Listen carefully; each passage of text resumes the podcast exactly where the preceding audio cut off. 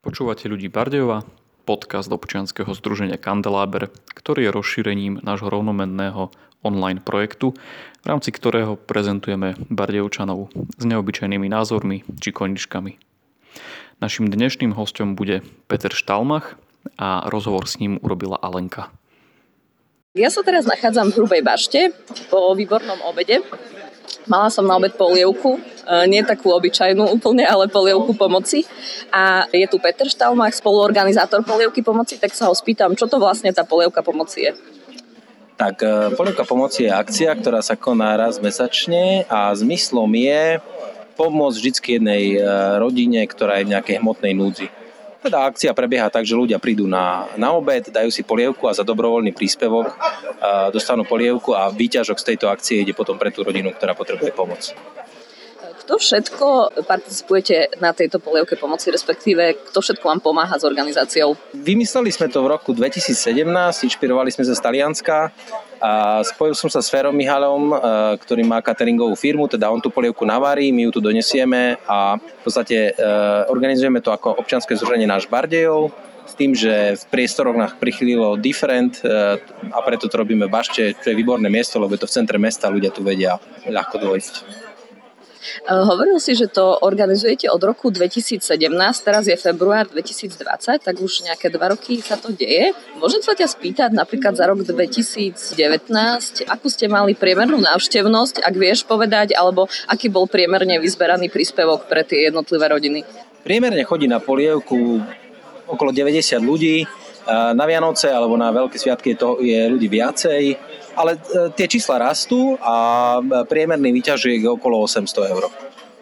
Takisto som si všimla minulý rok, že vás podporili aj napríklad, tuším, zamestnanci Teska. Neviem, či boli tu priamo na tú polievku, alebo len sa vyzbierali. Je teda e, možnosť vás podporiť aj inak, ak by ľudia mali záujem a nemôžu prísť na obed? V zásade nechceme riešiť e, tieto veci nejakými prevodmi na účet. Chceme motivovať ľudí k tomu, aby sa stretávali, lebo zmyslom tejto akcie nie je len pomoc, ale aj, aj taký sociálny rozmer, aby sa ľudia stretli, aby sa trošku rozprávali, lebo obed je vec, ktorú musíme absolvovať všetci, tak nech je to v takej komunitnej atmosfére. Teda e, privítame, ak niekto nemôže prísť, tak nech, e, nech pošle ten svoj príspevok prostredníctvom niekoho, kto prísť môže.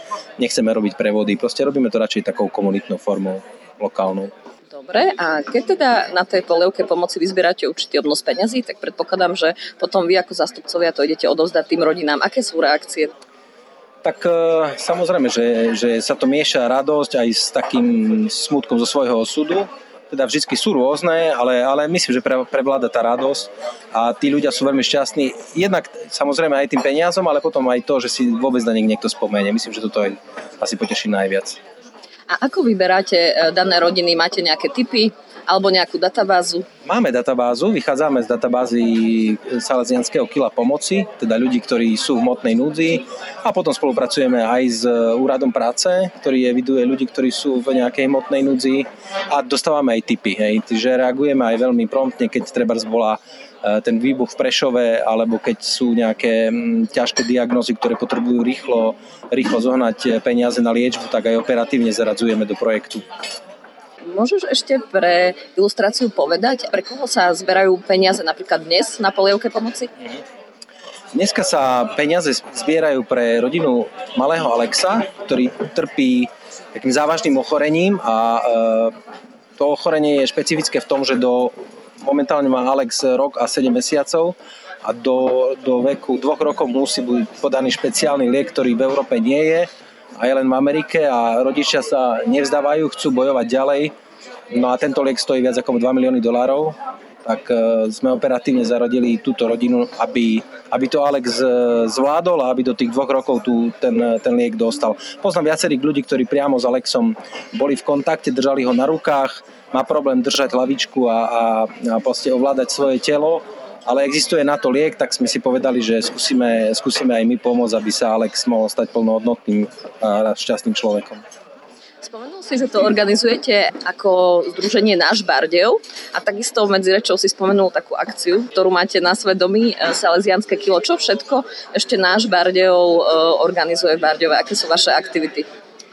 Tak náš Bardejov má v prenajme e, kláštor Františkánov a prilahlej areál. No a v, vlastne v poslednom období sme sme obnovili e, kláštorný park, postupne bude prebiehať jeho obnova naďalej. E, teraz prebieha výstavba kaviárne, ktorá vznikne v areáli parku, tak aby navštevníci parku mali zvýšený komfort a aby si mohli naozaj vychutnať to prostredie a aby sme z Bardejova nerobili skanzen, ale naopak, aby sme tie pamiatky pri, ako keby približili ľuďom.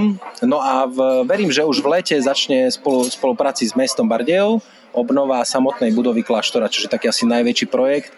Trošku sa to naťahuje kvôli administratívnym problémom spojeným s verejným obstarávaním, a, ale náš partner v Polsku napríklad už, už realizuje, mesto Gribo už realizuje svoju časť projektu. My začneme až v lete, ale projekt sa dá, dá sa časovo posunúť, takže verím, že sa zrealizuje a že Bardejovčania uvidia do dvoch rokov z obnovený kláštor. A ten priestor kláštora je e, celkom veľký, e, tak sa chcem ešte spýtať, že čo tam, čo tam všetko bude?